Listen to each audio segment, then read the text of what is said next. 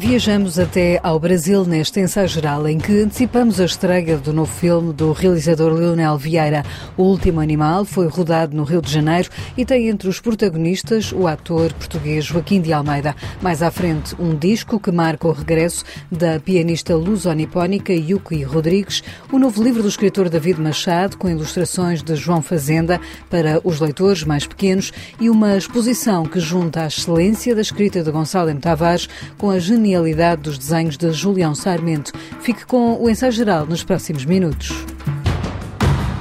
No Rio de Janeiro, o jogo do bicho tinha um grande chefão, Casimiro Alves o imigrante português mais conhecido como Dr. Ciro. Inspirado em factos reais, O Último Animal é o novo filme do realizador português Leonel Vieira. Chega dia 30 aos cinemas esta longa-metragem que mergulha no submundo do Rio de Janeiro, no Brasil, onde o jogo do bicho é prática e meio de financiamento das escolas de samba e outros negócios menos lícitos. Rodado durante a pandemia em favelas do Rio de Janeiro, o filme conta no elenco principal com atores como o português Joaquim de Almeida, o inglês Darren Aaron Felton Brown e o brasileiro Marcelo Gonçalves, que já fez o Tropa de Elite. Na origem da vontade de rodar o filme esteve uma notícia de jornal, recorda Leonel Vieira. Tem claramente mais de 10 anos que eu tive a ideia de fazer este filme. Eu estava no Brasil a tratar de outra produção qualquer e li um artigo sentado numa, numa esplanada do calçadão sobre o jogo do bicho. E pela primeira vez eu descubro o que é que é a história e fiquei fascinado. Mas o artigo dizia onde tinha um detalhe que me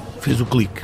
Quando contava a história da divisão do, do, Rio de Janeiro nas regiões do jogo do bicho para eles controlarem o negócio em cada região e não se e, e pararem de matar e a violência entre, entre o jogo, cada um dividiu claramente e aquilo passou a estar super organizado e em paz. Descrevem que dos oito grandes bicheiros, dois eram de origem portuguesa, eram imigrantes portugueses. Isso foi a parte que mais chamou a atenção e disse esta história é tão fascinante que isto merece um filme. Talvez por isso, para protagonizar este filme, Leonel Vieira tenha chamado Joaquim de Almeida para vestir a pele de Casimiro Alves, o Ciro, uma das personagens principais. Casimiro Alves é um português que foi muito cedo para o Brasil e que cresceu na vida de, do crime, porque ele é um bicheiro. Bicheiro, bicheiro são, são os donos do jogo do bicho. O jogo do bicho é uma, é uma começou literalmente, há muitos anos, como uma, uma, um jogo de rifas para ajudar o jardim zoológico. É por isso que é tudo com animais. É evidente depois aquilo... Os contornos. Ganhou os contornos e tornou-se hoje, hoje em dia uma lotaria enorme do Brasil que faz milhões de, de reais e eles controlam também, são os donos das escolas de samba e controlam muitos jogos de equipes de futebol. A temática é por si delicada e Lionel Vieira assumiu o risco de fazer o filme. Não percebia porque é que ninguém fazia um filme no Brasil porque era um tema demasiado complexo e complicado para o mundo do cinema se querer meter a falar dele. Então ninguém ousava falar sobre, este, sobre a vida destes senhores e deste mundo do jogo do bicho. Eu, que era de fora, fiquei fascinado e achei que podia fazer uma história sobre isto. E então, a partir de investigação, investigação e leitura de processos e de casos verdadeiros que aconteceram, começámos a criar uma história de ficção inspirada em todos os factos reais que aconteceram. Isto mete não só o jogo do bicho, como as escolas de samba, como o tráfico de droga, os governos, enfim, tudo se mistura. Estamos a, falar de, sim, estamos a falar da transição de quando o jogo do bicho aceita começar a entrar, fazer o tráfico de droga. Porque primeiro os bicheiros, durante muitos anos, os bicheiros não tocavam no tráfico de droga. Há um período em que eles fazem essa mudança. O jogo do bicho, eles eram achavam-se que eram pessoas de bem. E escolhem as escolas de samba, tomar conta das escolas de samba, porque era o lado lúdico deles poderem utilizar o dinheiro deles e ganharem o respeito da comunidade. Lavar o dinheiro. Também lavar o dinheiro, mas, eu acho que mais do que lavar o dinheiro era o respeito da comunidade que eles pretendiam. Era a visibilidade pública e o respeito da comunidade. We fucked up this city. O Último Animal gira em torno da história de Didi, um jovem que nasce nas favelas do Rio de Janeiro e que sonha ser alguém na vida. 57% da população no Brasil é preta, negra, né? E acho que mais de 80, 85, 87 são de pessoas pobres. E a favela que é retratada em muitos filmes, é de uma forma muito violenta, muito sangrenta. Só que a gente sabe que a favela ela é uma potência muito grande. Ela tem diversos artistas, ela tem pessoas incríveis, trabalhadoras, que buscam seu espaço, sua oportunidade, seu lugar ao sol. Eu acho que o Didi é um retrato muito fiel de muitas pessoas que batalham, lutam, mas são esmagadas por uma sociedade muito preconceituosa e que dá poucas oportunidades para quem é periférico. Didi é o brasileiro. Júnior Vieira é o ator que veste a pele de Didi, a personagem onde o artista encontrou, em parte, também a sua história pessoal. A história lembra um pouco a minha. Eu sou nordestino, maranhense, mas eu fui radicado no Rio de Janeiro. Eu morei em diversas favelas. Tive a infelicidade do meu irmão ser chefe do tráfico. E ele foi assassinado no mesmo ano que a gente filmou. Então isso foi um, uma das potências para que o Leonel me selecionasse para fazer o filme. Mas não é uma realidade de fato das favelas. Eu sou um ponto fora da curva ali. Eu fico feliz por meu final ser diferente do final do Didi, né? Acho que o começo é muito parecido sobre batalhar. Há 21 anos eu sou artista, luto por esse espaço, estudo bastante, já fiz diversos trabalhos. Agora também no Brasil tá, eu estou dirigindo escrevendo, a dirigir um filme sobre favela chamado Nosso Sonho. É um filme sobre Claudinho Bochecha, que é o filme mais visto do ano no Brasil e a gente está ganhando muitos prêmios.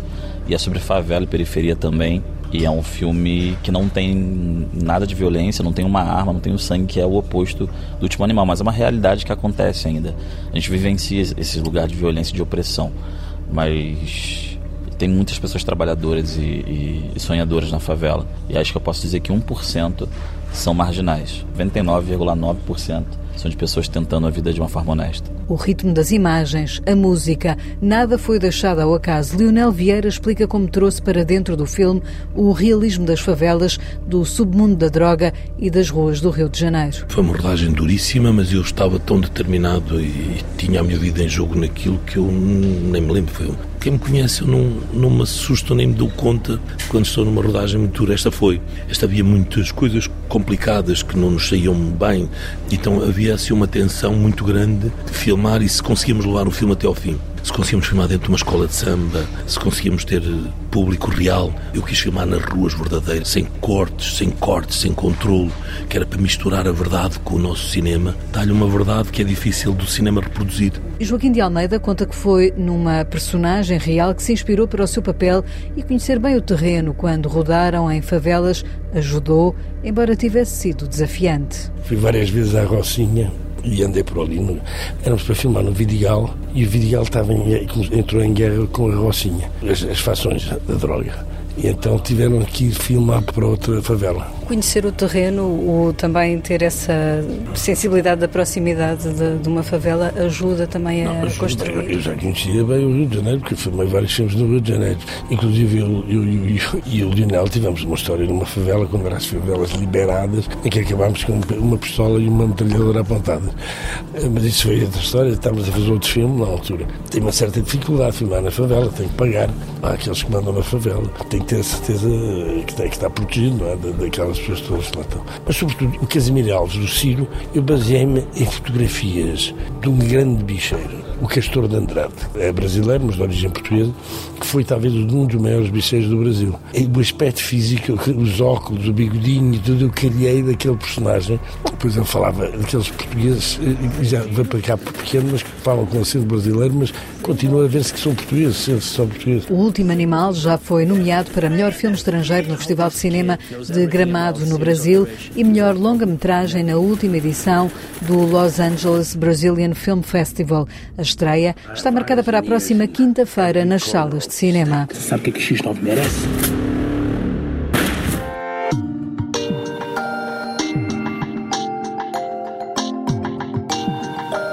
O diálogo entre a escrita de Gonçalo M. Tavares e o trabalho do artista Julião Sarmento pode ser visto na Galeria Fundação Amélia de Melo, na Universidade Católica em Lisboa, numa exposição intitulada A Pedra e o Desenho. A ideia de juntar os dois criadores partiu de Julião Sarmento, quando em 2016 foi desafiado a comissariar uma exposição que reunia os espólios de arte da Fundação La Caixa, o Museu de Arte Contemporânea de Barcelona e o Centro de Arte Moderna da Gulbenkian. A exposição esteve em Madrid Madrid e Barcelona e para os textos do catálogo desafiou o escritor Gonçalo M. Tavares. A parceria viria a resultar mais tarde nesta exposição que agora está na Católica, explica o curador Bruno Marchand. O que aconteceu foi que uns anos depois dessa experiência, o Gonçalo M. Tavares e o Julião reuniram-se e perceberam que tinham vontade de desdobrar esse projeto. E o livro que ambos uh, publicaram recolhe os textos que o Gonçalo M. Tavares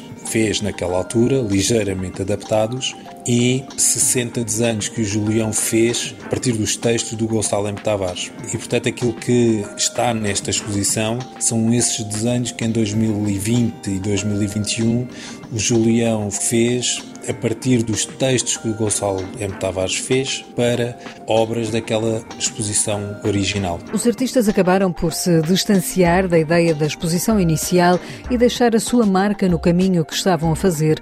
Julião Sarmento morreu em 2021 aos 72 anos. Bruno Marchand diz que estes desenhos, agora expostos na Universidade Católica, não serão dos últimos que deixou. Durante a pandemia trabalhou muito portanto haverá outros corpos de trabalho ainda por ver. Mas o que, o que estes desenhos têm de, de muito singular é que eles são todos de pequenos formatos, portanto estamos a falar de desenhos A5 e quando estamos a falar de desenhos estamos a utilizar esta categoria de uma forma bastante lata, porque hum, existem colagens, existem desenhos a grafite, desenhos a caneta, muita mistura de técnicas e, portanto, aquela vertente do Julião de uh, agrupar texturas e realidades visuais muito dispares dentro da mesma obra está completamente presente nestes, nestes 60 desenhos. Aquilo que acontece é que eles, por coincidência dos seus formatos e do seu do projeto que lhes subjaz, acaba por fazer uh, muito sentido como conjunto. Esta exposição da iniciativa da Universidade Católica com a Galeria Cristina Guerra e o acervo de Julião Sarmento pode ser visitada até ao final do mês, entre as duas e as cinco da tarde, ou noutro horário por marcação para a Galeria da Universidade.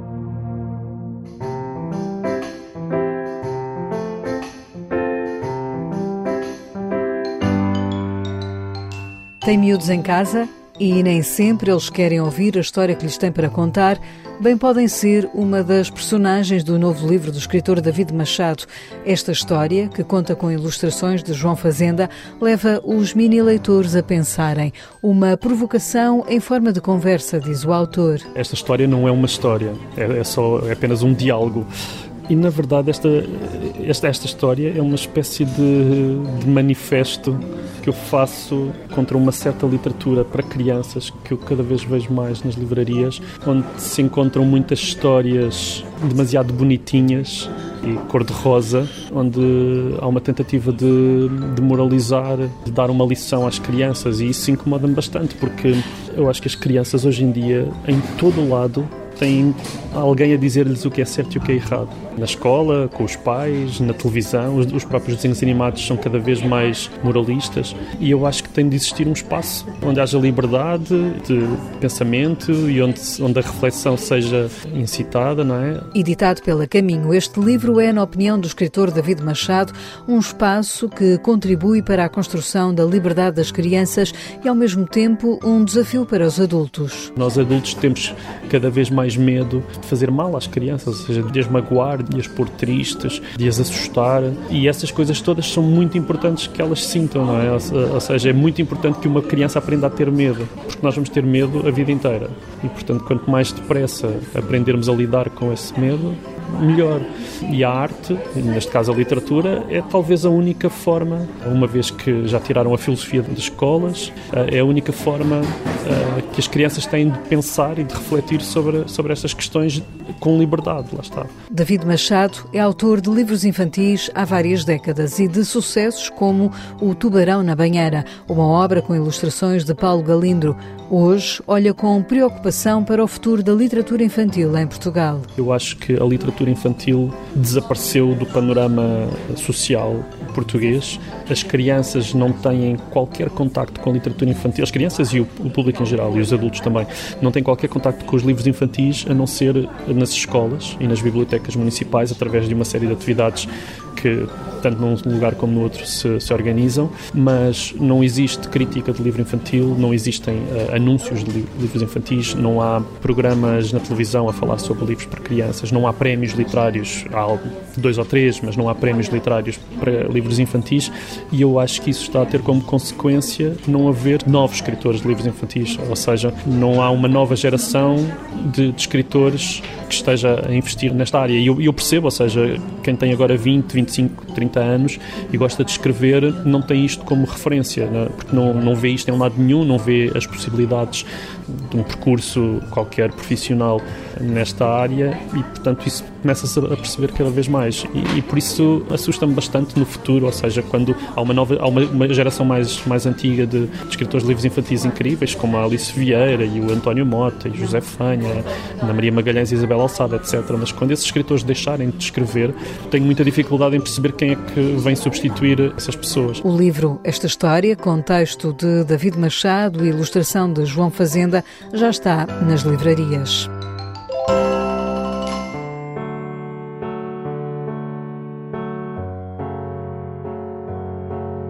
Quem nos fala hoje de David Machado e da exposição de Gonçalo M. Tavares e Julião Sarmento é o nosso colaborador do Centro Nacional de Cultura, Guilherme de Oliveira Martins, que recorda agora os prémios que Lídia Jorge tem ganho. Lídia Jorge acaba de ver reconhecida em França a extraordinária qualidade de grande cultora da melhor literatura. Misericórdia obteve o Prémio Médicis de Literatura Estrangeira, nunca antes alcançado por eh, outro escritor eh, da língua portuguesa. E este galardão internacional soma-se aos prémios do romance e novela da Associação Portuguesa de Escritores, Fernando de Mora, Urbano Tavares Rodrigues e ao prémio do PEN Clube de Portugal. É um justo reconhecimento de um livro esperançoso e brutal, irónico e simpático, tenso e inesperado, capaz do calafrio e do sorriso, Lídia Jorge cumpriu deste modo aquilo que um dia prometeu a sua mãe. O livro de David Machado, com ilustrações de João Fazenda, esta história da Caminho, tem dragões com dentes afiados e olhos negros que gostam de mastigar pessoas e animais e enchem tudo de chamas com o seu bafo. A cor das imagens, o movimento da narrativa, o incessante prazer da aventura enche estas páginas. João Fazenda põe aqui todo o seu talento e imaginação e David Machado lança-nos no louco caminho da criatividade. Eis-nos como a escrita se casa com o sonho e que é a literatura, senão, afinal, o acordar em nós da sede de aventura.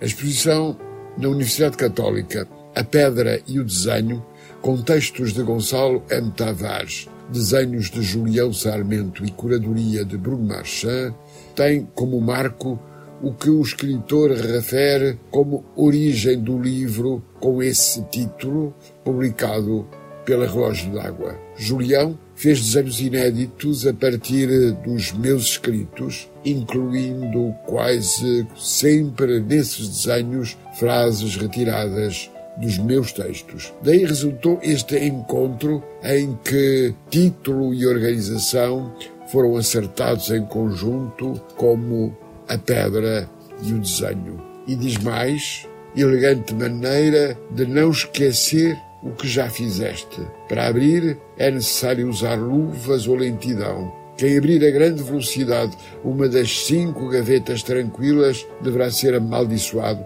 pois a forma dos objetos deve determinar moralmente a velocidade sensata dos seus gestos. Um segundo mais rápido, um desacerto mínimo e serás fulminado por um raio. Eis como nos deparamos com este encontro único de duas formas de ver o mundo e as pessoas, as palavras e as ideias de Julião e de Gonçalo que merecem o cuidado da nossa leitura. O romance Aqui onde canto e ardo de Francisco Mota Saraiva venceu o prémio literário Revelação Agostina Bessa Luís. É a saga de uma família que a história portuguesa do século XX fez existir entre três continentes: Ásia, a Índia, África, em Moçambique, Europa, em Portugal, onde se revela a diversidade imaginária desses três mundos e onde se recordam diferenças promotoras de violências diversas, das dores e angústias do poder sob todas as formas. Dentro em breve, a obra será publicada pela Gradiva.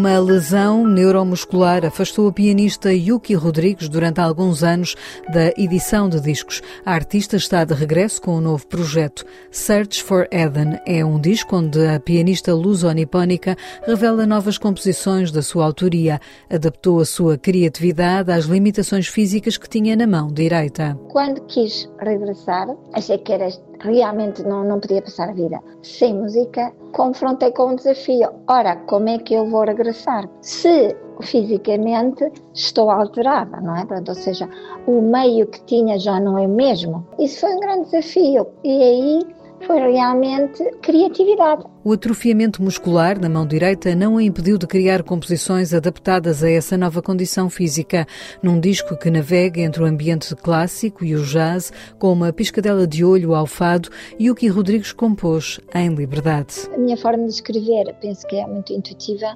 componho muito ao piano. E é curioso porque eu adoro os acordes sétimos, gosto imenso de dissonâncias, portanto, é uma linguagem que vem agora naturalmente nesta fase da minha vida. Eu penso que tem a ver com todas as memórias que já estão acumuladas em mim, como vivências, como músico, tudo que vinha da minha alma, tudo que vinha de de dentro de mim, eu pus na música. Pronto, não quis sentir enquadrado, não quis me submeter a um estilo, quis que fluísse. Search for Eden é também um disco onde estão as raízes da pianista, filha de pai português e mãe japonesa. Um dos temas chama-se Travessia Namban, onde inclui um certo de barco negro eternizado na voz de Amália Rodrigues. É uma homenagem às minhas origens, portanto, Japão e Portugal, e também simbolizar também este meu percurso da vida, que é a travessia do Japão para Portugal, do Oriente para o Ocidente, tanto que se chama Travessia Namban. E é eu quis fazer através de, desta peça, essa homenagem, esse, meu, esse amor que eu sinto por, por estes dois países que, que eu devo muito. E eu quis fazer essa, digamos, pequena surpresa ou homenagem a um tema milenar, portanto muito antigo do Japão, que é Sakura Sakura, e também o fado, neste caso a Amália Barco Negro, que eu gosto muito e, e, fiz esses dois apontamentos nesta peça. Travessia Namban é um dos temas que poderá descobrir neste disco Search for Eden, da pianista Yuki Rodrigues, com que fechamos o ensaio geral desta noite, que teve sonorização de José Luís Moreira. Voltamos de hoje a oito dias com novas sugestões para si. Pode sempre ouvir-nos de novo em podcast a qualquer hora. Boa noite e bom fim de semana.